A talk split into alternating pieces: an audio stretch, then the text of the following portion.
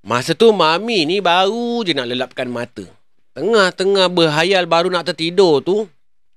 Dengan tiba-tiba, Mami ni dia dapat rasakan satu sosok tubuh betul-betul baring kat sebelah Mami ni. Terus, auto remang Mami masa ni. Mami ni nampak dengan jelas sosok tubuh tu. Ha, cuma Mami ni tak dapat nak pastikan sama ada sosok tubuh tu lelaki ke, perempuan ke ataupun apa-apa pun yang lain. Cuma sosok tubuh tu jelas bentuknya macam manusia. Ha, hitam bentuk dia.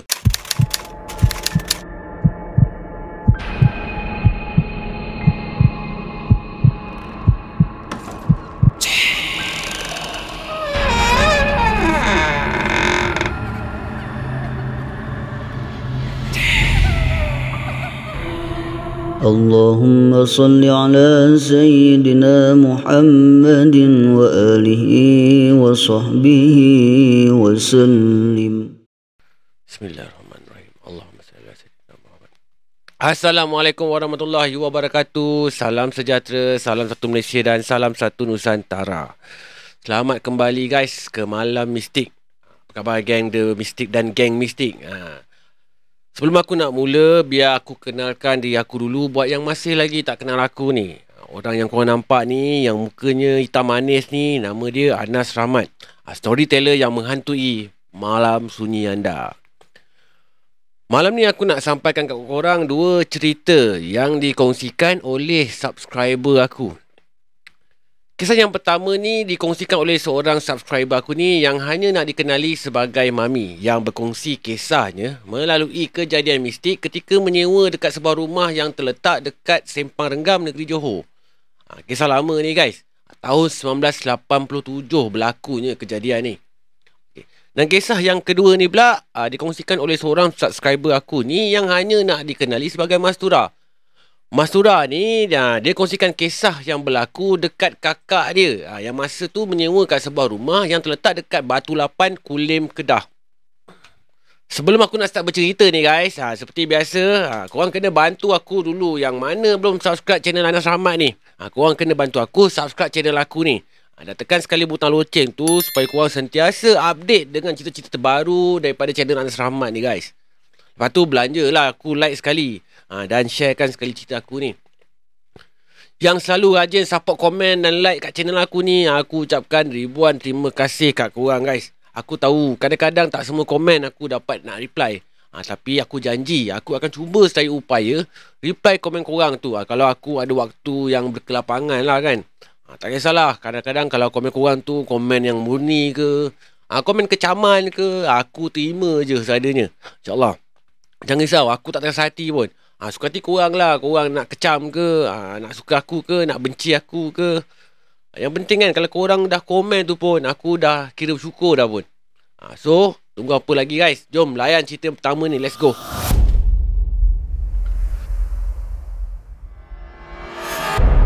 Cerita ni berlaku pada tahun 1987. Masa tu Mami ni baru je mendirikan rumah tangga. Baru kahwin. Dan umur Mami pada masa tu baru je 22 tahun. Jodoh Mami ni dengan orang Perak. Ha, tapi suami Mami ni bekerja dekat Johor. Ha, dekat area Sempang Renggam. Bila dah mendirikan rumah tangga tu, nak tak nak, Mami kenalah ikut juga suami dia pergi ke Johor dan tinggal bersama suami dia tu. Sebelum Mami berpindah ke Johor tu, ha, suami dia ni adalah juga mohon kuartus kerajaan. Tapi malangnya, dia tak dapat pun quarters tu sebab tak ada quarters pun yang available atau kosong pada masa tu. Jadinya terpaksalah mami ni dan suaminya ni menyewa dekat sebuah rumah yang tak jauh pun daripada tempat kerja suaminya tu. Ha, lebih kurang 3 km je jaraknya daripada rumah nak ke tempat kerja. Ha, kiranya dekat jugalah kan. Suami mami ni kerja ada shift. Ha, kadang-kadang tu ada shift siang, ha, kadang-kadang tu ada shift malam. Nak jadikan cerita, Lepas dia dan suaminya ni ha, bersihkan rumah baru yang disewa ni, ha, diorang pun pindah masuk. Ha, pada saat tu, bermulalah kehidupan mami dan suaminya ni di rumah sewanya tu. Rumah sewa yang diorang duduk ni sebenarnya agak jauh juga daripada rumah jiran-jiran yang lain. Ha, walaupun jauh dengan rumah jiran yang lain, tapi berdekatan juga dengan rumah tuan penyewa. Anggaran jarak rumah mami dengan tuan penyewa rumah tu ha, lebih kurang 100 meter je, tak jauh pun. Tuan rumah tu tinggal berdua je dengan isteri dia. Orangnya alim. Dan mami dan suami dia panggil tuan penyewa tu Pak Haji dan Mak Hajah. Dalam tempoh dua minggu tinggal dekat situ, memang mami ni rasa selesa dengan keadaan dan suasana ha, tempat uh, dia tinggal tu. Walaupun kedudukan rumah dia tu ha, jauh daripada jiran-jiran kampung yang lain. Mami ni rasa aman dan tenang je duduk kat rumah tu. Belakang rumah tu ada hutan belukar. Tiap kali Mami ni nak masak, Mami akan buka pintu dapur belakang rumah dia tu yang bertentangan dengan hutan belukar tu. Bagi Mami, yang menenangkan dia bila dia nampak kehijauan pokok-pokok dan lalang yang tumbuh kat kawasan hutan belukar tu. Dipendekkan cerita guys. Pada satu hari tu. Waktu tu tengah hari. Masa mami ni tengah masak. Ada seekor burung ruak-ruak datang dekat dengan pintu dapur rumah mami ni. Korang kenal tak burung ruak-ruak ni macam mana bentuk dia? Yang mana satu burung ruak-ruak ni? Okey, yang mana tak kenal burung ruak-ruak ni, ha, macam ni bentuk dia. Aku preview sikit.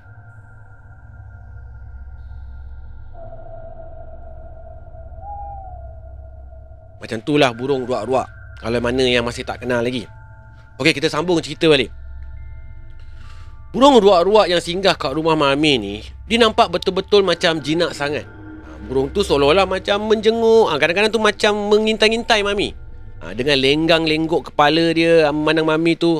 Memang Mami ni nampak macam gaya burung tu macam jinak sangat lah senang cakap. So Mami ni pun dekatkanlah diri dia dengan burung tu. Tapi Mami ni bila dia dekatkan diri dia dengan burung tu, burung tu tak terus terbang. Tapi burung tu cuma jalan melompat-lompat ke arah belukar kat belakang rumah Mami tu je. Seolah-olah macam dia nak menyuruh Mami ni mengejar dia. Tapi bila burung tu pergi ke arah belukar belakang rumah Mami tu, tapi Mami tak ikut lah. Ha, sebab Mami ni pun risau jugalah kan. Lagipun masa tu, suami Mami ni kerja shift siang. Ha, Mami ni pun tinggal rumah seorang-seorang je. Mami risau jugalah kalau dia jalan seorang-seorang ke arah belukar tu. Kalau tiba-tiba kena patuk ular ke, kena gigit binatang berbisa ke. Kan atau apa-apa binatang sekalipun. So akan jadi bahaya lah kan. So Mami pun tak pergilah uh, ke arah belukar tu. Perkara ni berlaku beberapa hari dah. Ha, kerap burung ruak-ruak ni datang menyapa Mami kat rumah tu. Bila dah kerap sangat berlaku, Mami pun ceritalah kejadian ni pada suami dia. Mami ni cakap, Bang, ada burung ruak-ruak jinak atas rumah kita ni bang. Burung ruak-ruak tu punya jinak bang. Sampai masuk daripada dapur sampai ke ruang tamu dia jalan bang. Tapi bila saya nak tangkap burung tu, dia melompat langkah demi langkah sehinggalah dia keluar daripada rumah ni. Sebenarnya guys, suami mami ni memang suka dengan burung-burung ni. Tak terkecuali jugalah dengan burung ruak-ruak ni.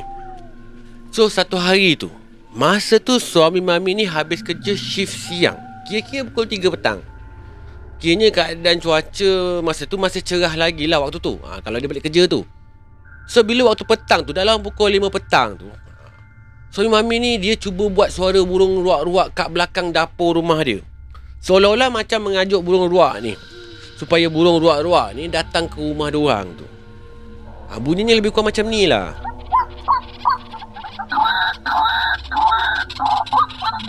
Suami mami pun Cakaplah masuk kat mami Ini cara nak panggil atau memikat burung ruak-ruak ni Lepas beberapa minit uh, suami mami buat macam tu Datang tiga ekor burung ruak-ruak tu dia keluar daripada belakang rumah uh, sewa mami tu terus singgah ke rumah mami. Boleh dikatakan hampir tiap hari suami mami ni memanggil burung ruak-ruak tu datang ke rumah. Ha, dengan cara membuat bunyi yang memikat burung ruak-ruak tu lah.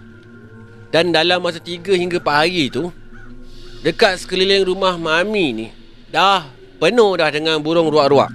Anggarannya dah dekat lebih kurang 30 ekor dah. Tapi walaupun banyak burung ruak-ruak tu yang datang Tapi tak pernah ada seekor pun yang dapat diorang ni tangkap Walaupun burung tu tak terbang pun bila suami mami ni nak cuba tangkap Bila masuk je waktu nak senja tu Burung-burung tu pun masuk balik dalam luka Dan mulalah dengar sayup-sayup je suara burung-burung tu daripada dalam luka je. Kejadian mistik ni Bermula pada sebelah malam. Lepas diorang ni laki bini tu makan malam. Sebelum nak masuk tidur tu Diorang ni pun berbual-bual lah dulu.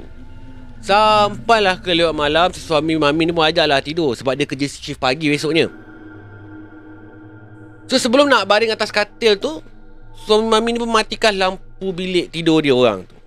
So secara tak langsung Jadi gelap lah suasana dalam bilik tu. Masa tu mami ni baru je nak lelapkan mata. Tengah-tengah berhayal baru nak tertidur tu. Dengan tiba-tiba Mami ni dia dapat rasakan satu sosok tubuh betul-betul baring kat sebelah mami ni. Terus auto remang mami masa ni Mami ni nampak dengan jelas sosok tubuh tu. Ha, Cuma mami ni tak dapat nak pastikan sama ada sosok tubuh tu lelaki ke perempuan ke ataupun apa-apa pun yang lain. Cuma sosok tubuh tu jelas bentuknya macam manusia. Ha, Hitam bentuk dia. Masa ni mami ni memang dah mula takut lah. Ha, Jantung dia dah berdebar-debar dah. Menangis-nangis mami ketakutan masa ni. Dalam keadaan mami yang takut sangat tu Sempat lagi mami ni berbisik kat suami dia pelan-pelan je. Abang. Bangun bang. Ani takut ni. Ada macam orang tidur sebelah Ani ni bang. Bisik mami ni dekat suami dia dalam keadaan ketakutan Sambil menangis terisak-isak dia masa tu. So cepat-cepatlah suami mami ni bangun. Dan dalam masa yang sama tu Mami ni dapat rasa Yang dia ni betul-betul susah nak bernapas. Dan dia pun dah mula sesak nafas dah Badan dia ni pula terasa macam keras je dan kaku. Tapi mami ni masih sedar apa yang berlaku kat keliling dia ni. Suami mami ni dah mula panik dah masa tu. Terus terlintas kat dalam otak dia. Nak minta bantuan Pak Haji tuan rumah sewa yang duduk paling hampir kat dia tu. So bergegaslah suami mami ni Pergi dapatkan Pak Haji ni nak minta bantuan. Sampai-sampai kat rumah Pak Haji Mujur Pak Haji ni belum tidur lagi. Pak Haji ni pun suruh lah suami mami tu Bawa mami ke rumah dia Mapalah suami mami ni ah, Papah mami ni ke rumah Pak Haji malam tu. Masa ni ah, Mami ni memang dah weak sangat dah. Ah, Nak jalan pun tak berapa nak larat dah katanya. Sampai-sampai kat rumah Pak Haji ni ah, Pak Haji ni minta mami ni bertenang. Disuruhnya mami ni duduk depan dia. Lepas tu Pak Haji ni terus bacakan ayat-ayat rukyah Dan hembus kat muka mami ni. Lepas je hembusan tu singgah kat muka mami Tiba-tiba Mami ni dapat rasa macam badan dia Dikuasai sesuatu. Dia rasa macam dia ni jadi kaku. Ha, Tangan dia ni Bergerak. Kaki dia pun boleh bergerak. Mulut dia pun boleh bercakap. Tapi bukan dia yang buat semua tu. Dalam masa yang sama Otak Mami ni sedar apa yang berlaku. Cuma dia tak mampu nak kawal semua pergerakan badan dia. Senang cakap macam orang kena sampuk lah tapi dalam kes Mami ni, Mami sedar apa yang berlaku. Cuma bukan dia yang mengawal segala pergerakan dengan tutur kata dia masa tu. Pak Haji ni tanya, Dari mana kau datang? Aku datang dari belukar belakang tu. Kenapa kau ganggu keluarga ni? Aku tak ganggu diorang ni. Diorang yang panggil aku. Diorang undang aku ke rumah diorang. Diorang yang sukakan aku. Suami Mami ni bila mendengarkan macam tu, barulah dia sedar yang petang tadi tu rupa-rupanya burung ruak-ruak yang datang ke rumah diorang ni bukanlah burung ruak-ruak yang biasa-biasa punya. Tapi burung ruak-ruak jelmaan rupanya. Lepas dari tu Pak Haji ni pun buatlah jampi untuk bagi Mami ni mandi. Pak Haji pesan suruh Mami ni mandi dekat bahagian pintu belakang rumah dia tu. Ha, depan hutan tu. Yang menghadap betul-betul depan hutan belukar tu. Ha, tempat pintu masuknya burung-burung ruak-ruak tu. Masa perjalanan balik daripada rumah Pak Haji ke rumah Mami tu, Mami ni dah tak boleh jalan macam biasa dah. Terlompat-lompat Mami jalan. Umpama macam burung ruak-ruak juga. Sampai je kat depan pintu dapur tu Cepat-cepatlah Mami ni Mandi dengan air jampi yang Pak Haji ni buat Bila masa air tu Mula je dijerus kat badan Mami ni Mami ni dapat rasa air tu Punyalah panas. Menjerit-jerit Mami masa tu. Meraung-raung. Tapi bukan suara Mami yang meraung-raung tu. Bukan suara Mami yang keluar. Suaranya macam kasar-kasar sikit. Macam umpama suara lelaki. Sampai je semua air tu habis dicurah kat badan Mami Mami ni terus jatuh pitam. Tapi tak lama pun. Lepas tu Mami ni tersedar balik Masa Mami ni celik je mata dia ha, Dia rasa umpama macam tersedar daripada mimpi je. Terus Mami ni istighfar banyak-banyak Dan mengucap dua kalimah syahadah. Mami minta pada suami dia Lepas ni tolonglah jangan panggil lagi burung ruak-ruak ni datang rumah Ataupun apa-apa burung sekalipun. Malam tu Mami ni tidur dalam keadaan ketakutan. Dan dalam masa yang sama terasa macam sejuk sangat badan Mami ni. Memang Mami ni terasa susah betul nak lelakkan mata malam tu Tapi akhirnya dapat jugalah Mami ni tidur Esoknya suami Mami ni tak pergi kerja pun ha, Dia ambil cuti emergency Dia nak temankan Mami ni kat rumah dia tahu yang Mami ni masih trauma lagi dengan kejadian malam semalam tu. Sejak daripada hari tu, seekor burung ruak-ruak pun dah tak ada lagi dah. Dah tak ada lagi dah yang menyinggah rumah Mami ni. Dah tak ada juga bunyi burung-burung tu kat hutan-hutan luka belakang rumah Mami dah. Kalau ada pun, cuma datangnya daripada kawasan-kawasan bukit belakang jauh sana tu. Sayup je jauh bunyinya tu. Tapi, lama kelamaan, bunyi burung tu pun dah tak ada lagi. Walaupun dekat dengan bukit-bukit yang jauh-jauh tu. Huh, Kisah burung ruak-ruak guys Kadang-kadang memang kita tak boleh nak jangka benda-benda macam ni boleh berlaku Yelah kan, dia datang dalam bentuk benda comel ha, So kita ni sebagai manusia Kalau dah kata benda tu comel Mestilah berminat, mestilah suka Cubalah kalau datang tu dalam bentuk tak elok ha, Macam kelawar ke, tak apa ular ke Mesti dah kena halau dah kan, betul tak? Jin ni sebenarnya Boleh je berupa dalam apa-apa bentuk pun So guys, berhati-hati lah Okay? Kalau tadi tu aku dah ceritakan kisah Mami yang terkena gangguan mistik kat rumah sewa dia yang terletak kat Simpang Renggam. Yang ni aku nak cerita pula satu kisah lagi guys. Yang ni dikongsikan oleh seorang subscriber aku, Mas Surah nama dia. Ha, kisah pengalaman kakak dia yang diganggu perkara mistik di rumah sewanya yang terletak dekat Kulim, Kedah. Ha, jom sambung cerita nombor 2 ni guys. Let's go.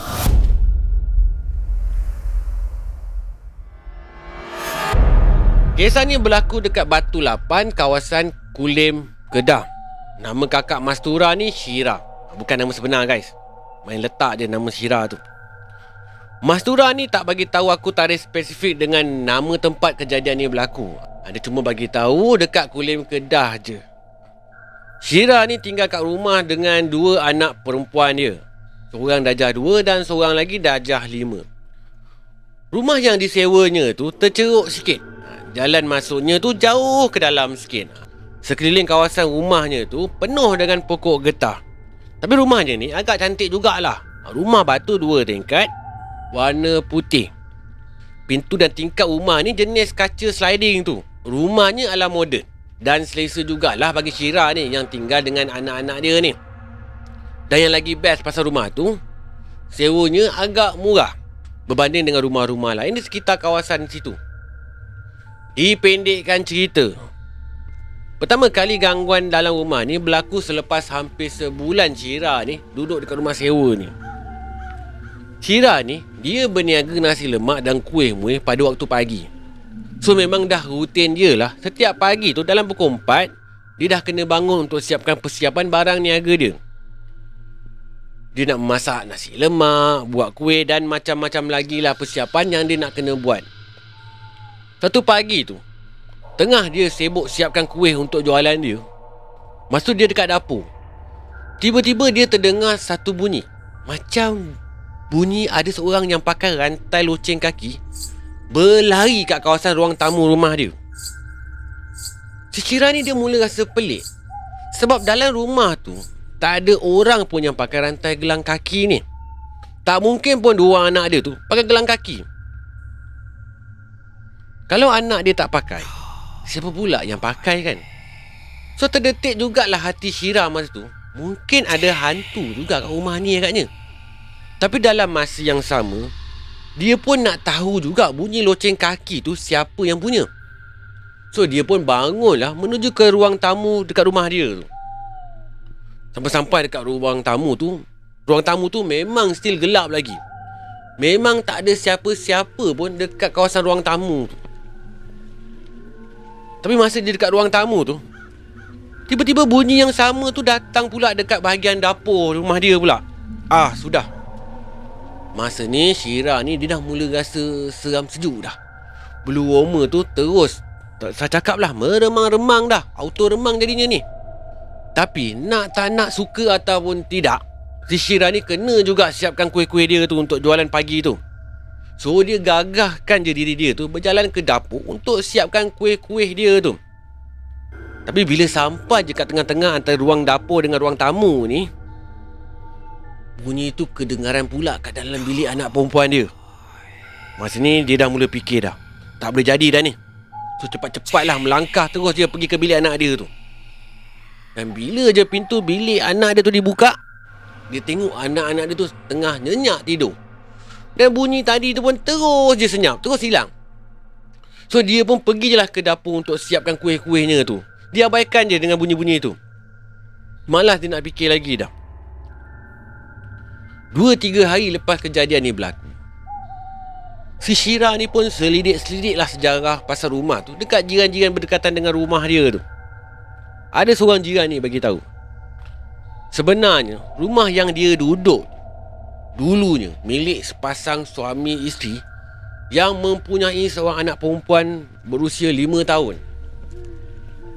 Anak diorang ni meninggal sebab demam panas kerana kan terlalu sayangkan anak diorang tu Diorang ni semua tak sampai hati nak buka rantai kaki yang diorang hadiahkan untuk budak tu. Jadi rantai kaki tu tetap dibiarkan berada kat kaki arwah anaknya tu Sewaktu budak tu disemadikan. Dan yang paling mengejutkan lagi Jenazah arwah anaknya tu dikuburkan Betul-betul dekat belakang rumah sewa si Syira ni Si Syira ni lepas dengar cerita daripada jirannya tu Dia pun pergilah kat belakang rumah dia tu Nak memastikan kesahihan cerita jiran dia tu. Memang betul. Ada satu kubur kanak-kanak kat situ. Kubur tu tak ada tanda nama pun. Just satu kubur je. Yang nisannya just kosong. Tak ada nama pun.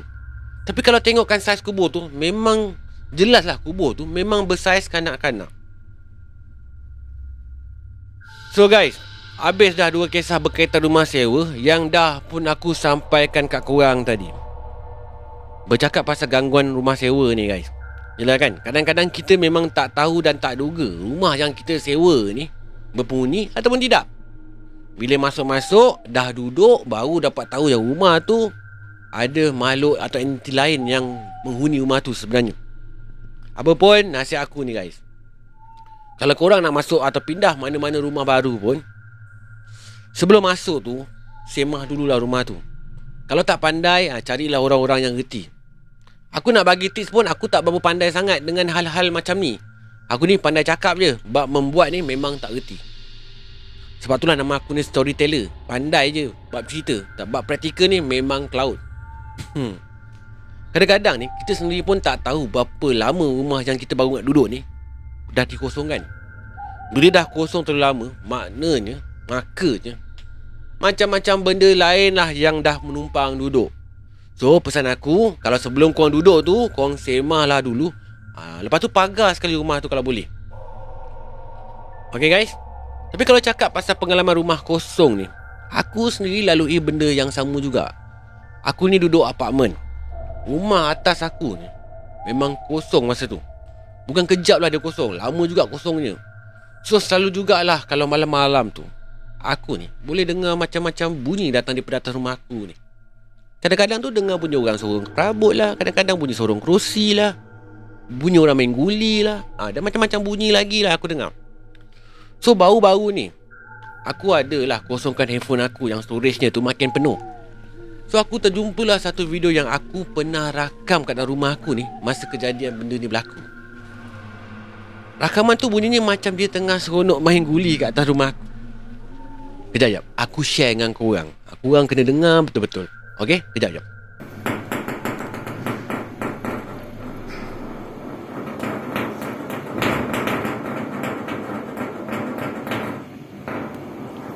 Sudah jam satu pagi tau. Satu pagi tau. Aku tak boleh tidur tunggu dia senyap je. Satu pagi. Pukul berapa dia nak stop main pun aku pun tak tahu. So korang dah dengar kan? Kau rasa bunyi apa tu? Bunyi ni macam bunyi orang main guli kan? Betul tak? So esoknya sajalah aku tanya dengan security guard kat rumah aku ni. Aku nak tanya. Aku nak tahu jugalah kat atas rumah aku ni Dah ada orang duduk ke kan?